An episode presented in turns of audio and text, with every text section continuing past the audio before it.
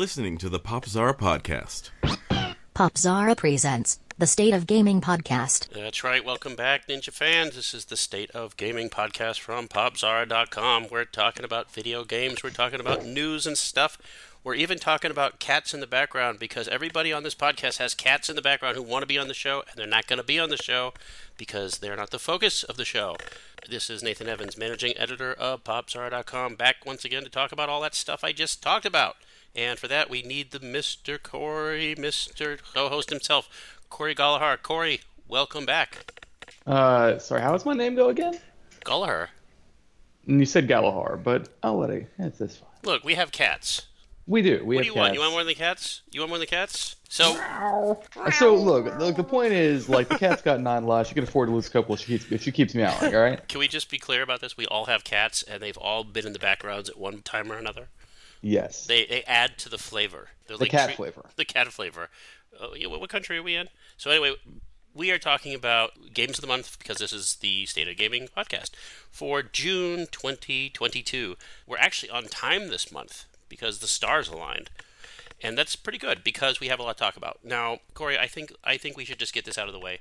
The protocol usually is we talk a little bit about what's going on, the biggest games of the month. We talk a little bit about numbers with NPD, then we kind of roll it up and talk about everything else. But I think let's do something a little backwards just to start off before we get into it. Uh, June is when you and I and everybody else usually talks about a old custom, an old show called E3. Remember E3 from the old days? Those were the days. the old days. They keep promising it's coming back, but at this point, it's sort of a cult. It didn't happen this year again. The world went on, and a lot of shows were covered via streaming shows. Uh, you probably, if you're into video games, which if you're listening to this, you probably are. We're going to talk about that a little bit, but not in depth. So if you're expecting to hear breaking news about Microsoft or Sonic Frontiers or Street Fighter 6, this ain't it. We're just going to put that button on it right now. You are not going to find breaking news about any of those cool things that you can find elsewhere, but you will find everything else. So stay tuned, and you might find something you like. But that being said, so where are we at? All right. So as you mentioned, uh, we are looking at no E3 this year, which is unfortunate, uh, but possibly E3 next year, which is fortunate. Um, I'm just glad to not have to hear all these takes from everybody on Reddit and whatever about how E3 is over and it, it didn't matter anymore anyway. Like, eh, eh. Like if anything killed uh, E3, it probably was Reddit, and it's killing me too, deeply inside. Well, let's just say this though: we both like E3 as a concept. We both like. You were actually preparing to go there. You were doing your Rocky training montage. That you were cracking eggs every morning. You were out there running. You had children chasing after you, but didn't happen because they preemptively shut it down. Which I think now, in hindsight, was a dumb move because I think it could have went on pretty without any any problem. The world's kind of returned to normal a lot, even in California. But they promise it's going to be back next year. We'll we'll keep a peg on it until see what happens. We promise sounds- we'll do our best.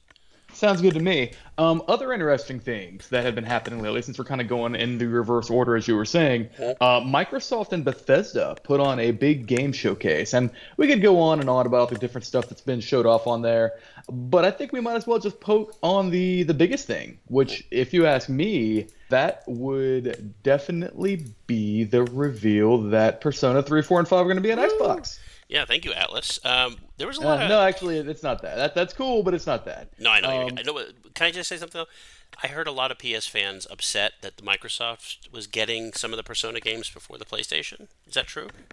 Um, as far as I know, yeah. I mean, um, so I think the interesting point there is the fact that Persona 3 Portable is going to be showing up on Xbox before it shows up on PlayStation, and that's kind of a weird thing to say because it's you know Persona 3 Portable and it's, it came from the PSP. But you know, again, you know how I feel about complaining about which plastic box you own, and it's they're, they're the same. It's the same thing. It really should all just be coming out in the same box anyway. Yeah. But you know what it is. You know how it goes. Other cool stuff that was announced. Uh, we have got the opening to Stalker 2. That's exciting. Very pertinent for the, today's age. Uh, it takes place in Ukraine near the Chernobyl uh, borderline.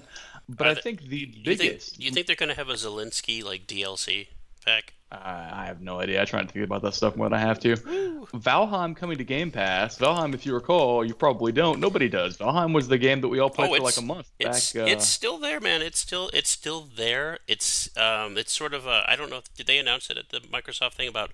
Or is that the other one about Overwatch 2 becoming free to play? That's the thing now. Free to play. Free to play. How Yeah. about that? Uh, but I would say the actual biggest thing I know, all joking aside, would be the big reveal of gameplay from uh, Star. What the hell is it called? Star Wars, No, not Star Wars. Star Fox, Um, no, not Star Fox. StarCraft. Uh, no, Star is no. Born. No, Space Elder Scrolls. the name of the game. Oh, you silly Gus! You're talking about Starfield. That's the one. Starfield. Thank you. Uh, Starfield, which is the new space-based uh, action RPG from Bethesda, creators of the Elder Scrolls. Uh, you know, I, the name is just so generic, it completely slipped my mind. I'm not Just even joking. Just say Skyrim because Yeah, that's, okay, Space Skyrim. The big Yeah. reveal of gameplay from Space Skyrim. You know, it looks a lot like uh, No Man's Sky. Oh, you're the first person to ever make that comparison. Yeah, isn't it weird? I'm, Yeah. I'm on top of my game today. Um, but in all seriousness, what we saw looks pretty good. Uh, you definitely have t- you had uh, Bethesda head Todd Howard up there talking about uh, oh, there's a thousand planets you can go to them all, and there's gonna be stuff on all of them. Like, nah, no, no, Yeah, there's don't not. don't don't overpromise. yeah, please stop lying. That's been a problem with the genre in general. By the way, can we just say, say this? Uh, this this particular genre is, I think you hit the, I think you hit it straight on. Um, it's the most overhyped genre in all of gaming. Can we just say that? Like on every level, on every level you think of, including, uh, I think your Kickstarter, darling, too. Is it Star Control? It's like this is the genre if you want to overpromise and underdeliver. Space. The, fi- Space, the final, frontier. frontier. Yeah. Yep. But along with that, we definitely have some announcements from the Summer Game Fest as well. Woo! Yep. Let's make sure I don't forget anything. Uh, there are definitely a few big ones that you know. Now I think about it, I'm looking at this list and the list we're going to talk about, Yeah. and a whole lot of them kind of just they line up. They do. So instead of going into that, we will go into the actual list of games. Oh, by the way, Hideo Kojima liked Top Gun Maverick. Great. Did you see that, by the way? I saw that. That really surprised me. Um, he was he was kind of joking about how his games are mostly movies anyway, but there's been a lot of directors and video game people that have been praising Top Gun Maverick, which is it so fascinating to me. Uh, we can get into it later, but I just I wanted to point this out because He, it says he says here I'll watch it three more times. he's he's abusing the exclamation points.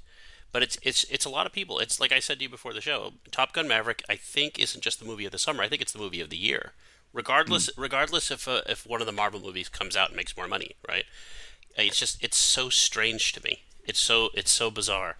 It's Yep. almost like if you make a good movie, you keep the politics out of it, and you make people feel good about themselves, you'll make all the money. I don't Now- know. It's crazy. Speaking of speaking of making a bunch of money though, and making people feel good about themselves, this gives us a great segue to our actual list of games. In fact, the first one on there. Mhm. The first game on this list is all about making a lot of money, but it is not about Oh. making people feel good about themselves. Can we just say this? Uh, All the good stuff people have been saying about Top Gun Maverick, uh, reverse it and make it into a game, and you'll get this game. Uh, yeah, this game is called Diablo Immortal. Now, if you recall, uh, Diablo Immortal was announced at a BlizzCon way back when, and I think the the line we all remember is uh, the guy who announced it is like, "Oh, don't you guys have phones?" Well, we do have phones. We have phones, we have iPads, and now we can play Diablo Immortal as much as we want. Except, you know, I've played some, and I don't like it. Eh, It's not great. Yeah, I think it's the lowest rated game on Metacritic, but I think a lot of that might be the result of like review bombing. I mean, yeah, I'm about to say, if we cared about user scores on Metacritic, we'd be in deep trouble. That's true. It's it hasn't gone well. Yeah, yeah. So Diablo Immortal is a great example of this whole microtransaction panic that we had a few years ago. You can spend a lot of money on this game, and there's no guarantee you'll get anything good out of it. And even if you do, in my brain, I'm like, why don't you just play Diablo 3, which has been available for a long time? The expansion's very cheap. They are, I don't think there are microtransactions. They may have changed that. Point being, there's plenty of content. Um, yeah, I just, you know, having played some myself, it feels pretty good to play it on the phone. Um, there's a PC version that I've not tried, but I'm told that's pretty good too. And uh, they have crossplay, so you can go back and forth if you feel like doing that. But in my brain, I mean, there's no new classes. The gameplay is pretty similar to Diablo 3 anyway. So I, I just don't really see the value in it, especially not with all the uh, the exciting business decisions that were Well, made. exciting business decisions. That's uh, Yeah. yeah, that's that's that's one way to put it. I'll say this as someone who does not play the Diablo franchise, but who hears about it.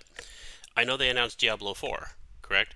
Yes, So my but that was a while is, ago. Uh, I mean, they showed it off. They showed it off. Right, right. So my question to you is that you you you're coming in off this turgid, really, un let's just say unloved introduction to Diablo Immortal, and Hmm. then you and then you you show off Diablo Four, and you basically have to promise it won't go like that.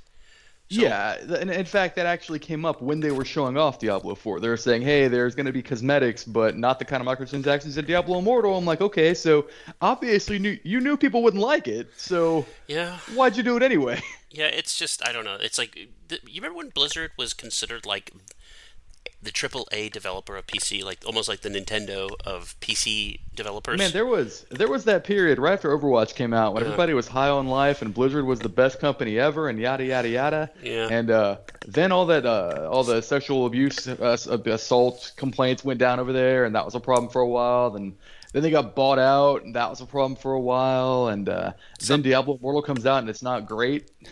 Yeah, it's it's just it, you could draw a straight line from that. it's like that's that's that's the arrow going down on the graph right there. Yeah, just. Yeah, and uh, you know, don't get me wrong. I'm not the kind of person who cares at all about the inner workings of the industry. I, I might, in my mind, like if they're not paying me, it's not my problem. But um, yeah. Speaking of not getting paid, I'm not paying them anything for Diablo Immortal. It's not very good. However, however, a game that I might pay somebody for because it does look good. Uh oh. Haven't played it yet. It does look good. There's a new Street Fighter game. It's the sixth one, and so they called it Street Fighter Six. You familiar? I think we should tell the audience a little story about the first time you and I ever played Street Fighter together online. Oh, the first time that you lost to me. Right, right, right. Well, let's just say this. Let's just say this. In my defense, history has proven me right. When Street Fighter V launched, it was a mess.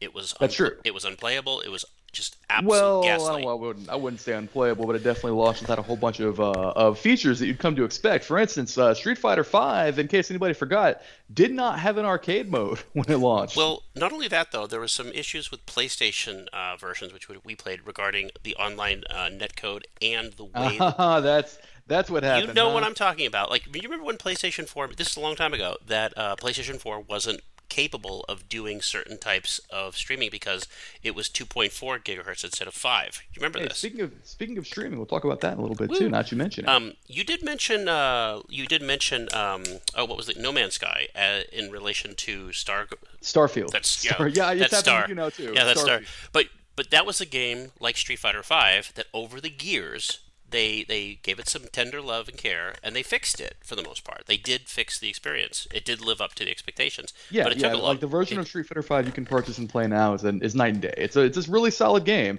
Um, but I'm looking at Street Fighter Six Yeah. based on what we've seen of it, and I don't think they're gonna have to fix it up this way because yeah um, exactly it's obvious they put a whole lot of work into this one. It has a has a whole new open world exploration thing going on, if you can believe it, in a Street Fighter game. Yeah, I, I I'll jury's out on that, but I'll say this: the biggest innovation to me, I love the return of the Inky Supers and Ultras. But I'll say this: what the hell's going on with Chun Li? Like that's What's where that? So, much attention has been paid to Chun Li. Now, Chun Li is one of my favorite characters, just in general, just in video game. Like forget all the the fandom, right? But my goodness, man, she is built like a truck. Have you seen her character model in this? I mean, she spends her time beating people up. Totally reasonable. Beating people up. She looks like the Terminator, like a RoboCop. It's I it's would, insane. you know, if, if I spent all my time punching dudes or kicking dudes, I think I'd look like that too. I don't. I spend all my time talking about video games. In particular, I talk about how Street Fighter 6's uh, open world thing looks like what you would get if they decided Yeah, to make a new Final Fight game. They are promising everything under the sun, every feature, every crossplay, everything, everything you can imagine. It's like they they just made a list of all the the gripes that people have, and they're just checking every box with this. Everything. And that's, I feel like in the modern world, that's really how you should be handling game development. It's not, uh, you know, I'm not a game developer. I don't think I ever want to be. For one, I shower way too often. But if I were, I feel like that'd be the way I'd handle making games. You know, I'd, here are things people didn't like about my last game. Hmm, got a checklist. Hmm, don't launch with an arcade mode. Check. Just stuff like that. Very, launch with backgrounds. but I'll say this: uh, the one thing I'm I'm not sold on is the whole commentator thing. A lot of people are talking how they're going to use real world commentators to sort of articulate uh, and replace our classic, you know, our really let's just say hyperventilated uh, commentator guy. sure. You know, but what do you think about this? Are you Um? I think I I think I might prefer it to what they did in Street Fighter 3, where instead of the hyperventilating com- commentator, just a guy who mumbled a bunch. Yeah, that was uh, that's when Street Fighter took itself a little too seriously. You need to you need to introduce some of that insanity to it, which is why, Right, in my in my opinion, Alpha Three, Alpha Three is still the best version of Street Fighter for me. You know, I hear me. that a lot. I hear that, and I also hear just I hear the third strike from a lot of people. Nobody ever says five for some reason. Huh. No, I'll say I'll say this though. I am a big fan of four, and I think four when it became Champion Edition, or whatever it became, Ultra Super Edition. Four is a respectable Street Fighter. It's Oh yeah, absolutely, no yeah. question about that. You can still see its influence today. I mean, if you look, you mentioned like the ink, uh, the ink Yeah. style on their attacks. That's a direct reference to Street Fighter 4. yeah, it's funny. Do you remember when that game came out on the 3DS of all things? And I do. That it was like good? the first 3DS game I ever played. Yeah, and like there was never another attempt to make an ambitious fighting game on the console like that. It was just Street Fighter. That was it. But Yeah. anyway, but no, I'm I'm cautiously optimistic. It's going to be on pretty much everything that can handle it. Uh, yeah, we'll see. Maybe Street Fighter can can live again. Because I, I think right now the most popular fighting game is still Mortal Kombat, which is crazy. Um, so it's hard to say. I think uh, Grand Yeah. Blue Fantasy. Yeah, it's interesting. There are a lot of different fighting game options, and they all have communities. So if you want to Mm-hmm. play Granblue Fantasy, that's an option. You want to play Guilty Gear? Yep, you can do that. Mortal Kombat? Yep. I think people still play Street Fighter Five to some extent. So. Yep. Go nuts! Hey, speaking of games about fighting, though, um, I mean, what is sports? What what are sports but a big fight? And that's where Mario Strikers Battle League comes in. Now, this one was a surprise to me. I, I can't say I've been following this one, but you you were kind enough to toss over a review code, so I, I will be learning about this soon. Well, it's it's one of those cases where Mario, you know, the Mario offshoots of the of sports games are basically Mario sports games. It's like saying, uh, you know, Mario Kart is their racing game. It's like saying Mario Golf. Like they're, it's just not reality. It's Mario reality, which is always, which is always kind of fun. I don't think there's ever been a bad one. say. Yeah, I don't, I don't think there's ever been a bad Mario sports title. Yeah, yeah. You know, the ones that I've played are absolutely right. Even that Mario Golf that came out a little while ago, I thought was just fine. What was the last Mario Strikers? Was it on the was it on Wii U or was it on Wii? I think the last Mario Strikers might have been on the Wii U. Was it? Yeah. It- I remember, be- like I said, I, I wish I had more experience with the franchise. I don't. People like these games though. Like Mario Strikers has been getting a lot of a lot of really good press. I don't know. Have you played it yet? I have not played it yet, but as soon as I do, Woo! I will write up a delightful review on our website, popzara.com, and you can read it there. What a nice little in touch advertising. yeah, you know, I'm just kind of kind of working things in. Speaking of working things in, let's work our way into the next game on this list that I know a bit more about, so I can say more about it. Uh, Fire Emblem Warriors: Three Hopes. Now, you did not play Fire Emblem Three Houses, did you? I have not joined the Fire Emblem Renaissance, which is That's unfortunate because Three Houses is probably one of the best games on the Switch. Not even joking. Um, you play as a teacher at a monastery school, and you are training uh, your choice of one of three different houses of kids to become mercenaries and help fight and save the world and so on and so forth. Uh, so you get to you know level them up. You go on sorties with them to fight evil dudes and monsters and so on. It's great. It's wonderful. Like you really come to like the characters, and that's great.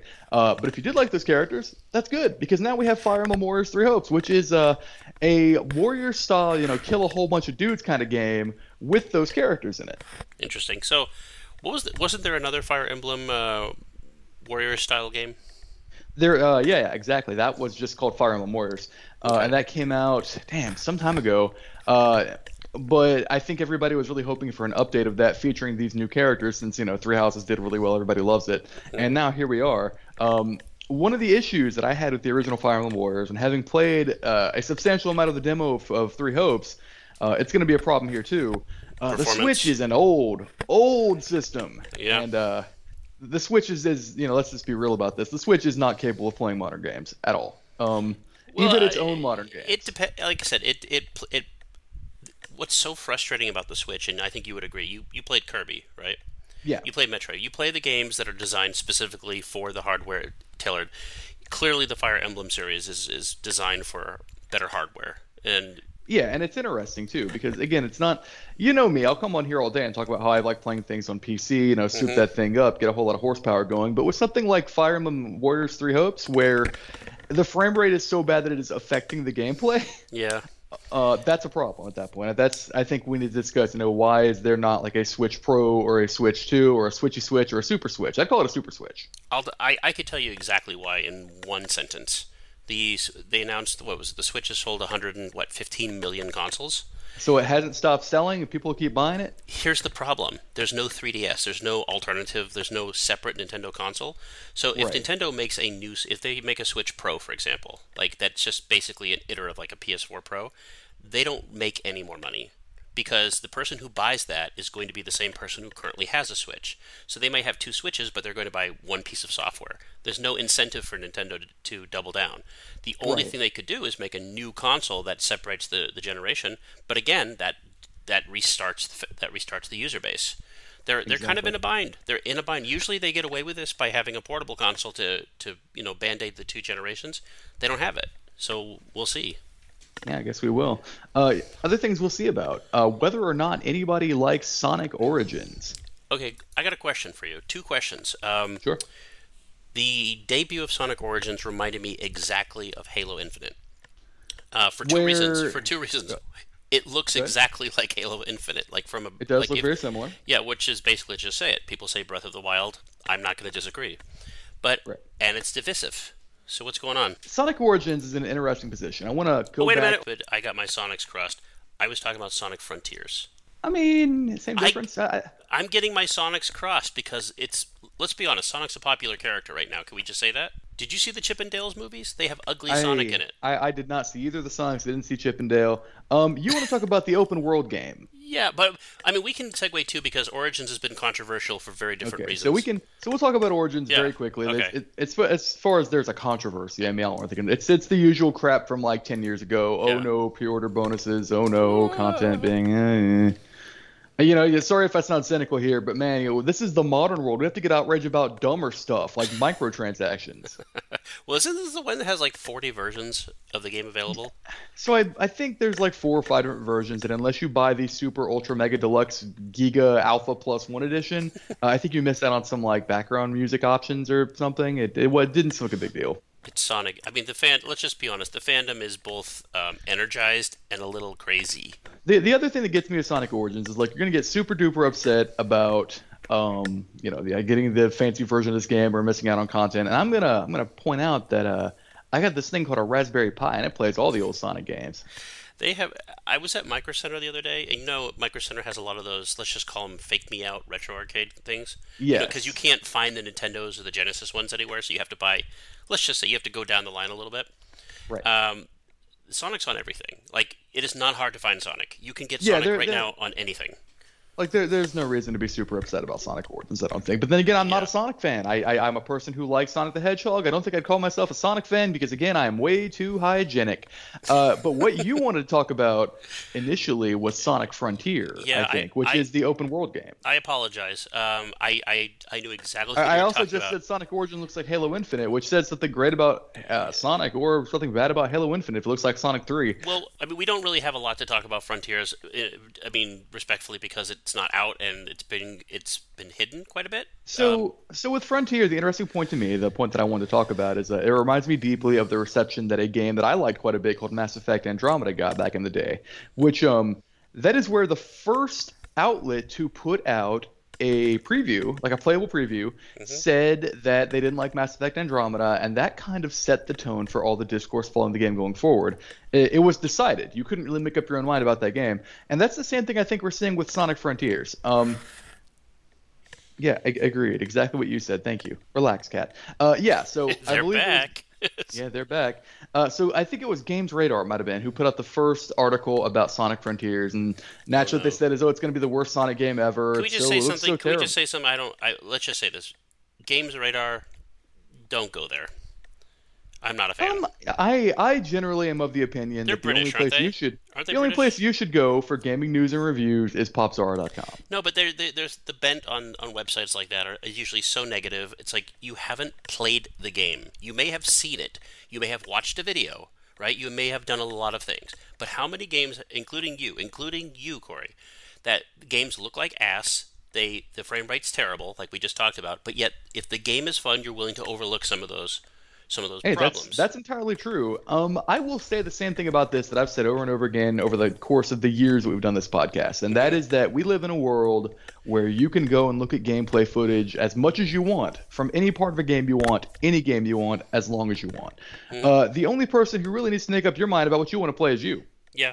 It's well the problem is you get old websites like Games Radar or you know legacy media let's just call it because we are experiencing a transition away from the gatekeepers. I think you'd agree. We we even say it on this website that you know what we do is largely being supplanted and replaced by streamers. Where you know, don't- really, really, we're going from one case to the other. I think um, you talk about getting rid of the gatekeepers. What is an influencer or a streamer but another kind of gatekeeper? Well, I mean, I mean, I don't mean it like that in in regards to um, like you should value their opinion. But for example, for example, um, now we can see exactly how much time the the critic put into the game when they play. Like game Right. streaming has revealed that a lot of these a lot of these so-called experts are nothing of this are nothing of the sort. In fact, how many times have we seen uh, the so-called experts not even play the game they're reviewing?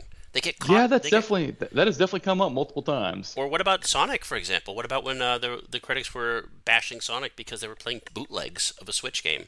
You know, Yeah. it's like like those are your experts. And and forgive me for saying this, but I don't watch Twitch. I don't really care about it. But at least just seeing someone play it, like that's a lot more valid than than just reading some text from someone who may or may not have played it for more than ten seconds. So I mean, Right. it's something. It's it's a, it's an asset. Like, and you know, and if we're talking about Cuphead, well, get past the tutorial before you start bitching. So Oof, brutal. Hey, speaking of games that where you die a lot, yeah. uh, the next one on our list is The Quarry. Are you familiar with this one at all? Uh, tacitly, because I know you're a big fan of this genre. Uh, Yeah, I do. I do like these games a lot. So the Quarry, it's not a sequel. In fact, I don't think they're related at all. But it's very, very similar to a game that Supermassive put out. Uh, it's the same company, by the way. game they put out called Until Dawn. You, which you Um, were, you, which you were a fan. Oh yeah, no, I was. I really liked Until Dawn. Um, I'm also a big fan of more recent takes on the genre. I guess you could call it like um, uh, the Man of Medan is one of those. Um, what was this called? The Dark Pictures anthology. That's what it's called. Man, my brain is not working today.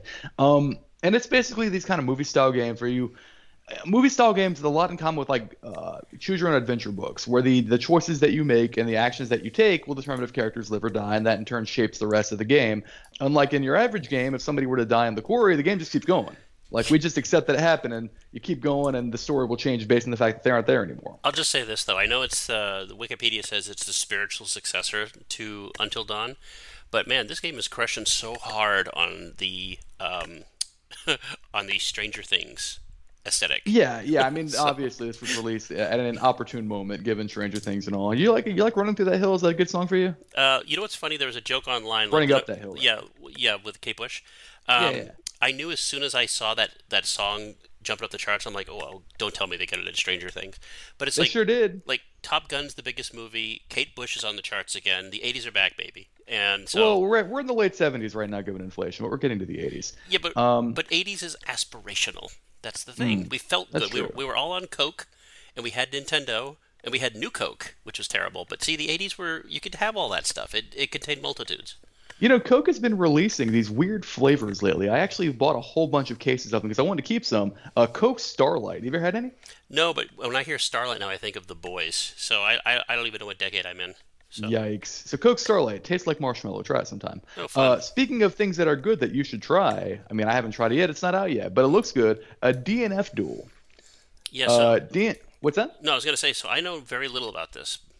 Right. So DNF Duel um, is a fighting game. We're just talking Mm-hmm. about those. We're adding yet another one to the pile. Uh, looks a lot like Guilty Gear and Granblue Fantasy, and it's based on this Korean online RPG called Dungeon and Fighter, which is basically what would happen if we combined like Final Fight or Streets of Rage with World of Warcraft. That's actually a thing that exists. You can play that right now.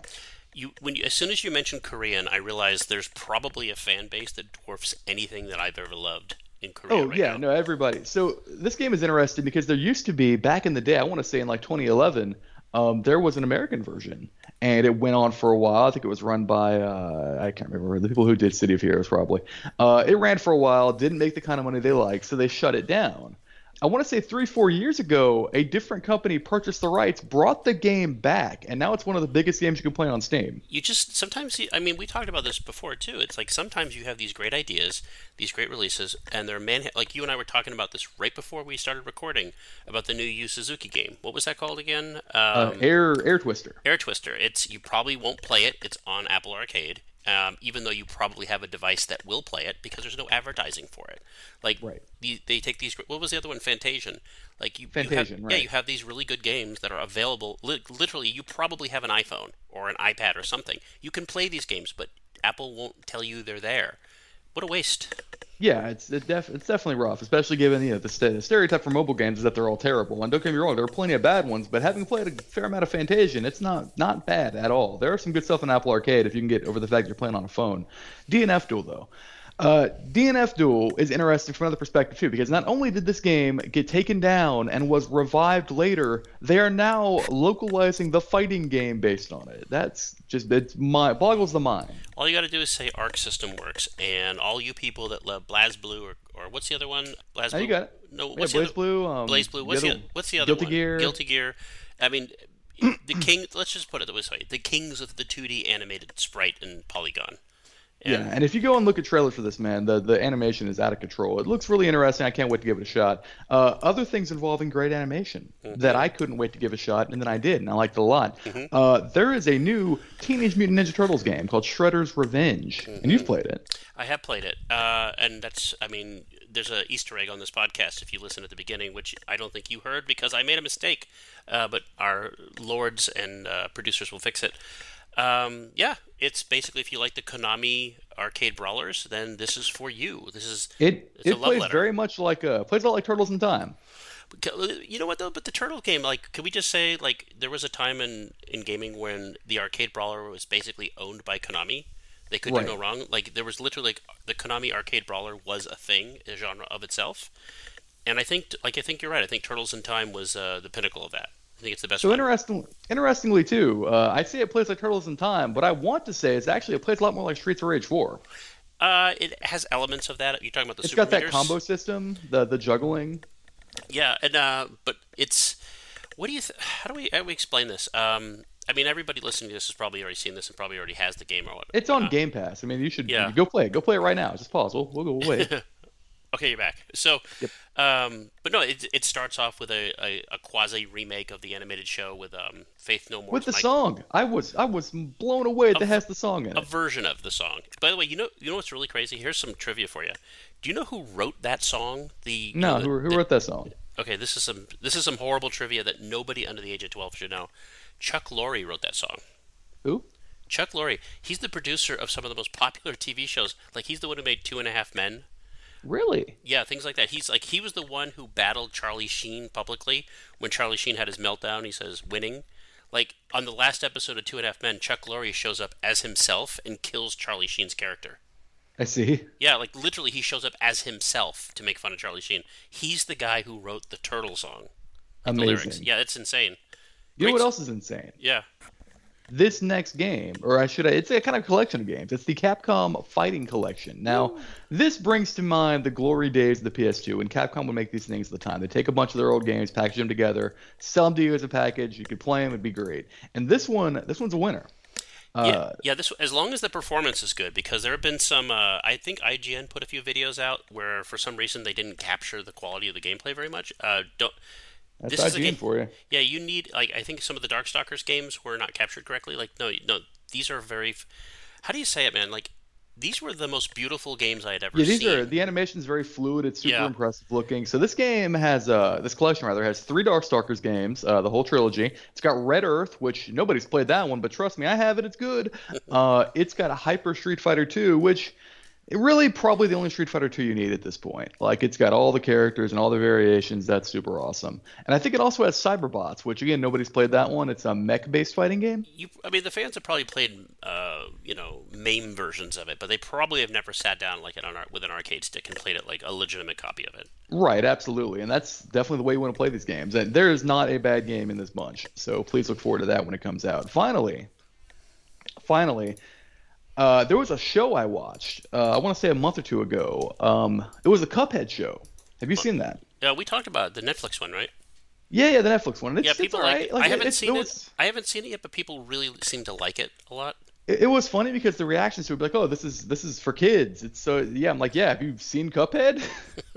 Well, it's so funny that a game based on the old, like uh, the old, you know, 1930s. Uh, who- God, what was the animator? Not MC, not Fleischer. Was it Fleischer? I Might forget. Uh, what's that?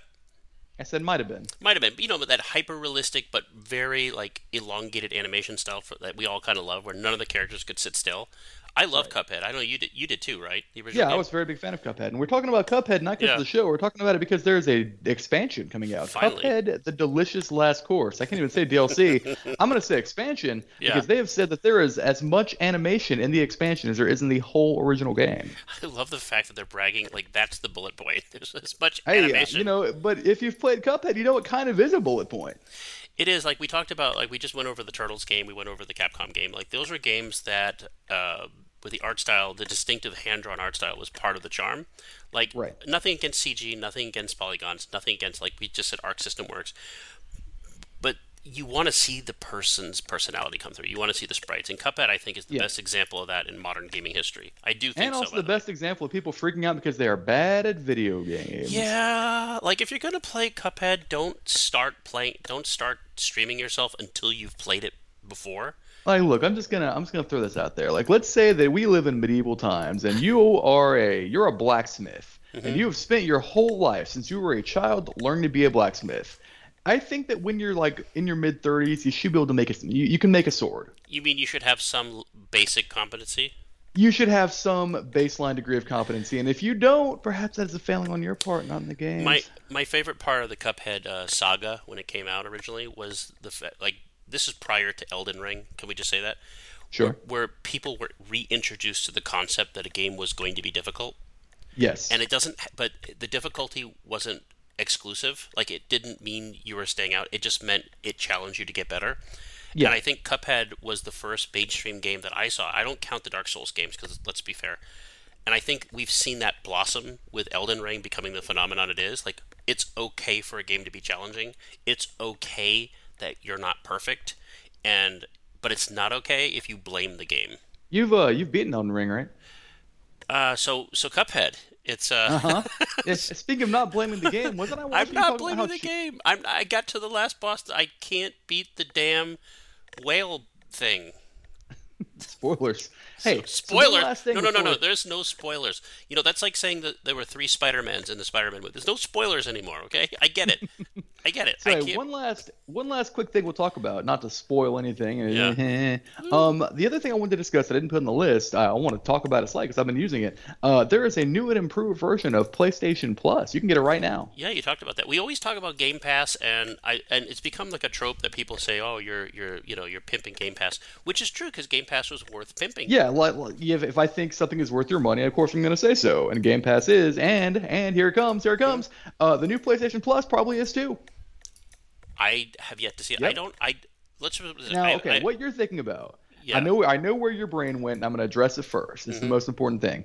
Uh, yes, there are PS3 games. Yes, you have to stream them. Mm-hmm. No, nobody ever wanted streaming video games. Nobody ever thought that was a good idea. It's never been good. Can we? Um, well, we didn't mention this before uh, when we talked about the Microsoft stuff, but the big Halo, sorry, the big Halo around things was that Microsoft was going to introduce a streaming stick, and I think they showed off the technology, um, you know, for their Game Pass service.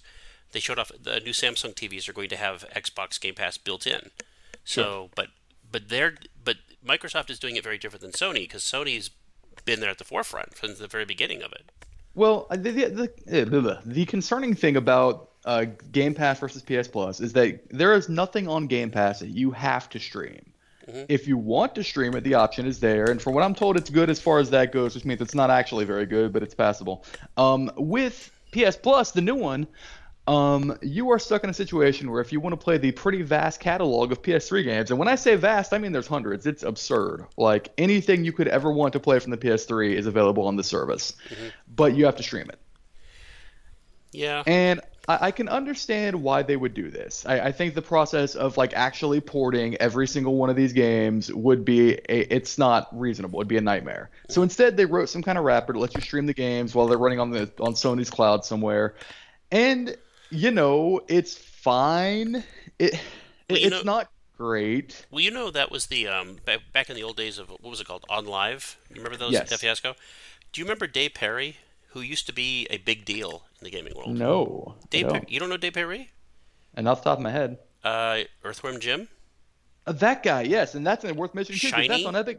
That's on Epic Game No, Store now. If you want to play Earthworm Jim. Yeah, he he basically based he basically uh, judged his entire career on making a service called Gaikai, I think it was, which is Gaikai, game- which is actually the service that uh, Yep. the streaming we use today runs on top of. of uh, of Sony's anyway, and that Yep, Sony's, uh, yeah.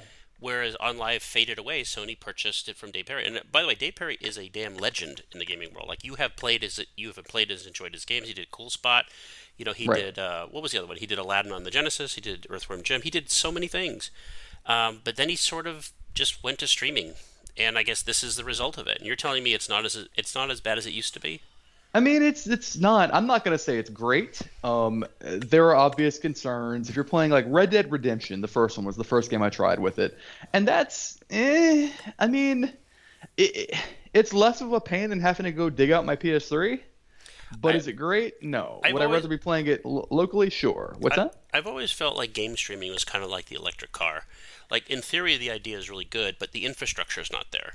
Yeah, it's just, and you know, one of the things I'm gonna have to try before I write my review that I'm, by the way, doing, uh, is grabbing a LAN cable and Mm-hmm. hooking my PS5 directly on my router. You know, you can do that. That's still a thing you can do. I actually have. Um, I actually have those adapt. I actually did. You know, um, you have a Switch OLED, right? Yes. Okay. Uh, there's some uh, controversy. It's a very small controversy because it's a very small, you know, subset that you have to uh, because you know there's a lot of streaming games that have come to the Switch, and they're all terrible. Can we just say that they're all bad? Sure. Uh, what was the, what was the one that you really hated? The Kingdom Hearts, and I know there was Control. yes. Oh my God, the Yeah. version of Kingdom Hearts they stream on the Switch is awful. Uh, but you'll notice on the Switch OLED they they coupled the Ethernet cable into the Switch dock for the first time. Right. And there's been versions um, like there's iPhone. You there's previously had to Game buy a dongle. Yeah, I have a couple dongles. Um, what kind of internet do you have though? Do you have uh, you don't have Giga internet, do you? I do. You do? Okay. Um, I just want to say if you're going to do streaming, if before you before you hate on it though, I will say this: try it LAN connected. It does fix a lot of the problems. Yeah, and you know, I think a lot of it depends on the game too. Like Red Dead Redemption, nah, it was fine. Um, I played Black Knight Sword from Suda 51, which is this kind of side-scrolling stab 'em up sort of thing, uh, with this interesting art style that he's known for, and that was fine. Um, I have no complaints about that particular game. So I Oh. think a lot of it comes down to what you're going to try to play. I think um, I haven't tried this yet. I feel pretty confident these older turn-based RPGs are going to be just fine. By the way, thank you for mentioning Suda51 because we mentioned Hideo Kojima loving Top Gun Maverick. Um, he threw the strangest piece of trivia I've ever heard out. Apparently, did you know Hideo Kojima was inside a Suda51 game? Um, which one? Uh, what was the one with the chainsaws and the lollipops? Uh, Lollipop lolli- chainsaw. Y- yes. I'm sorry. I was like, that's the one. I forget Suda 51's games are also descriptions. Um, he was he partnered with Suda 51 on a film starring the kid who Miles Teller, who's in Maverick, I see. and so that was a throwback. And uh, Hideo Kojima played a ninja, uh, a some sort of yakuza assassin. Hey, speaking of being in the Yakuza, I think we might get our knees broken if we don't actually finish talking about the new PS Plus, which That's I'm going to say, That's true. Um, which so- I am going to say is worth your money because not only, not only are you getting all the streaming stuff that may or may not work great, uh, you are getting a pretty vast collection of games you can actually download and play, including non-streaming remastered versions of a bunch of cool old PS1 games. How you like that? Uh, you remember when PS1 games would play natively on PlayStation hardware, like PlayStation 2 and 3? Yeah, and I also remember how often I'd scratch up my PS1 disc and it'd stop working, so I'll take this. Well, like I said, um, Microsoft has been spending a lot of money on making Game Pass ubiquitous, and and I think if you're going into PS Plus, whatever it's called, expecting that sort of fluidity out of the box, you're crazy because this is literally Sony playing catch up. Yeah, So- it's it's definitely not as good of a service, but it's got plenty of games. It's got plenty of stuff to do. If you have a PlayStation and you don't already own a lot of these games, which unfortunately I have to admit for myself, I kind of do. But if you don't have a vast and extensive game library, worth a Well, look. uh, Um, new PS Plus, correct. new it is not. It is not what you would expect from Game Pass. Game Pass is this But- very clean, very slick experience. But if you just want a whole bunch of games for one good price, new PS Plus is pretty solid. Well, I, I was going to say like the only PSA I would give, and this is this is unavoidable, and Sony doesn't seem to want to address it, and that's fine.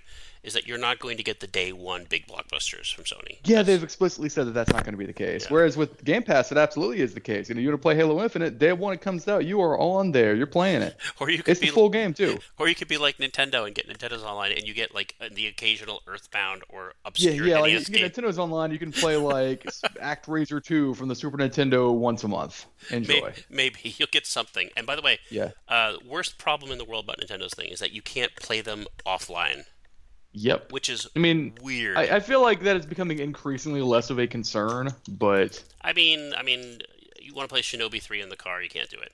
So, okay, so we're done with PS Plus. we're done with talking about games. We can talk about numbers now. Okay. So This is gonna be quick. This is gonna be yeah, it's gonna be real fast because nothing's changed much. Um, Yeah. People are still spending money. Uh, generally speaking, uh, spending has gone down. That's reasonable. Inflation is nasty right now. Let me get the preamble out of the way. We're talking about NPD. We're talking about uh, full disclosure. We have people who like this podcast who work at NPD. They're probably listening. Hello. Uh, this is for May 2022. Uh, we're talking, Yes. and basically, it's it's NPD remains pretty much the only snapshot. Uh, do not take these numbers as the holy grail because there's a lot more going on in the gaming industry than just NPD. Sorry, uh, but but it's a good snapshot. You can kind of see where things are going, and I think what we're seeing is the the pandemic is pretty much over, and people are going outside and they're spending less on games. Yep.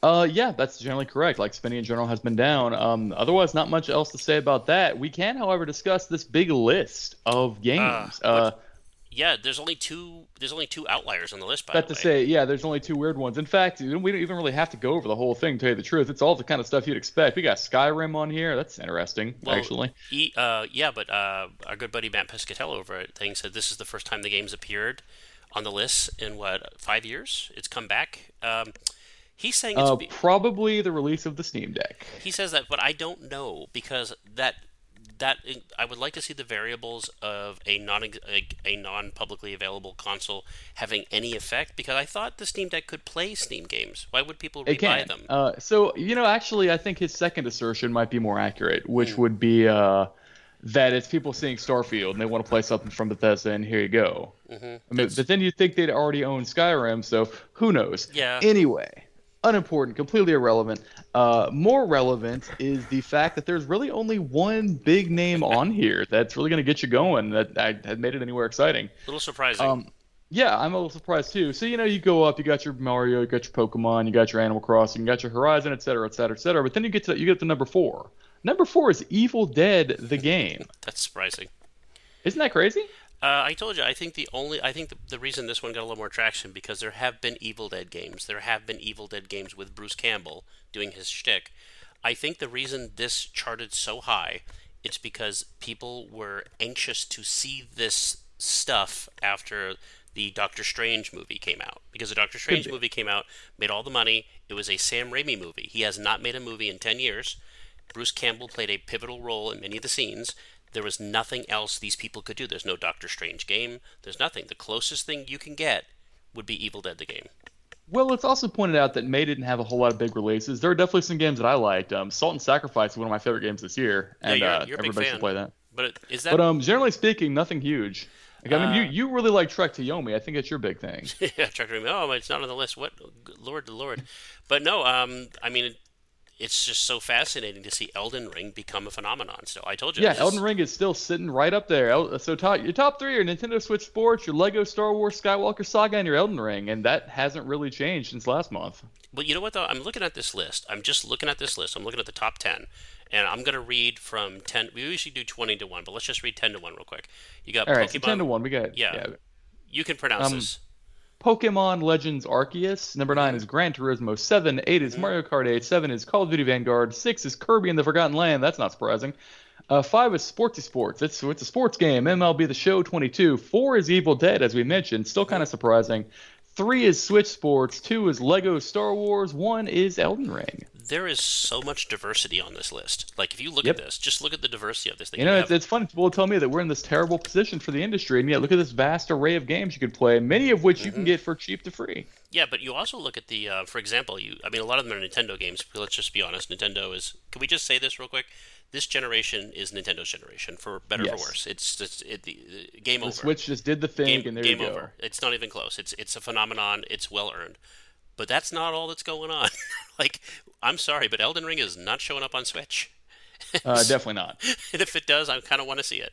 That But would be horrifying. but you know, it doesn't need it. It's got Switch Sports. But if this was the Wii generation, that's all you'd have. You would never have like a hardcore game on this list for the Switch. You'd only have that. Right. So yeah, it's Yeah. it's it's a nice mix. A lot of Pokemon on this list too. By the way, just say that a lot of Pokemon. Quite a bit, yeah. So- uh, but yeah, that's basically what we've got. Pokemon, Pokemon. Yeah, that's pretty much it for June. Interesting, interesting mix of stuff though. A lot of stuff going on. Uh, anything else? Should we wrap it? We kind of did the anything else up front. Yeah, no, we did that at first, so I think that's all we got, actually. Um, I was going to say one thing. Uh, movies coming out this week. I'm only mentioning this. I'm only mentioning this uh, because there's a video game at- attachment to it. So we talked about Turtles, right? So Sure. uh, movie coming out this week is Lightyear, the new Pixar movie about the origins of Buzz Lightyear. Have you seen the trailer for this? Um, I have not. Okay, you. I asked you before the show if you ever played, you ever watched Turtles, right? So Yeah, well, back when I was a kid, yeah. So let me ask you, chronologically speaking, this is just a nerd question here. Uh, the, the the premise of Lightyear is that this is the movie that Andy watched as a little boy that made him want to buy a Buzz Lightyear toy. What's Okay. the what's the problem with that premise chronologically? Um, mm, help me out here. Okay, don't worry, it's really obscure. Uh, there was no cool movie based on toys back in the day like this, unless you count Turtles. They were so mostly I guess they're mostly I mean, shows. I guess the movie ex- the movie existed and the toys were made based on it? Question mark. Yeah, so it's like we talked about turtles, right? We you you love the old show, right? You love the old show. I love the old show. Did you see the turtle movie, the Jim Henson one? Uh, the live action Jim one? Henson. one? Oh yeah, I, when I was a kid, yeah, I don't remember much about it. Well, that was it, man. That was all we kind of had back then. There was just they didn't really cater. You would you couldn't see this wild wacky stuff in the theater. You had to see it on TV. You know, you had turtles, you had biker mice from Mars, you had every little weird. Biker Weird. mice from Mars. There we go. They were just throwing things at the dartboard and just say, let's just mix these two verbs together and nouns. But no, I was going to say, like, I don't know if the movie Lightyear is going to be any good or not. I don't know. But it's just so weird to me that we have, I don't know, retconning premises. So we'll see. We'll see. I've Yep. heard I've heard mixed things, but you know, I wonder what Hideo Kojima would say about it if he'd see it I five guess we'll, times. I'm sure we'll find out one of these days. Isn't he making a new game for Xbox? He is. We don't know anything about it. We know that he's making a game. That is all that we know. Yep, and maybe you get to play some of it some point. Hey, that'd be very nice. I wouldn't complain. Well, I think that's about it. I think we've covered the bases. So, anything, any final shots going out before we head out? Nah, I think I'm pretty good. That basically covers everything. Uh, do we have a big month coming up? Let me take a look real quick about that. Um, I don't think the rest of the month is very exciting. There's Fire Emblem, like we talked about, which I'm looking forward to certainly. Sonic Origins, of course, if you're into that kind of thing. Uh, Cuphead DLC, of course. Uh, Monster Hunter Rise Sunbreak is exciting. I'm looking forward to playing that. Um, and then next month looks pretty quiet too. I'll have to see how it goes. Uh, Calm Before the Storm. Like I said, normally uh, this is when companies would Yeah, bring this is the slow stuff. season. Yeah. Yeah. It's different. I like it. I like this new this new model. I'm digging it. And with that, you have been listening to the State of Gaming podcast from PopZara.com. This has been Nathan Evans, managing editor of PopZara, and that other voice over there that's much more educated and knows much more about Sonic than I do. Apparently, is That's my cat. is your cat. Your cat. The cat's a special guest. A house cat. Did she throw up though, or is she okay? She did not throw up. She was fine. Okay, she's okay. The, it's okay. It's going to be okay. Emergency over. Mr. Corey Gallagher. Corey, thank you once again Hey, thank you. for everything. And with that, we will see everybody on the next level. Bye bye. You've been listening to the Popzara podcast. For more quality original content, check out popzara.com for the latest reviews and previews in gaming, movies, tech, and more.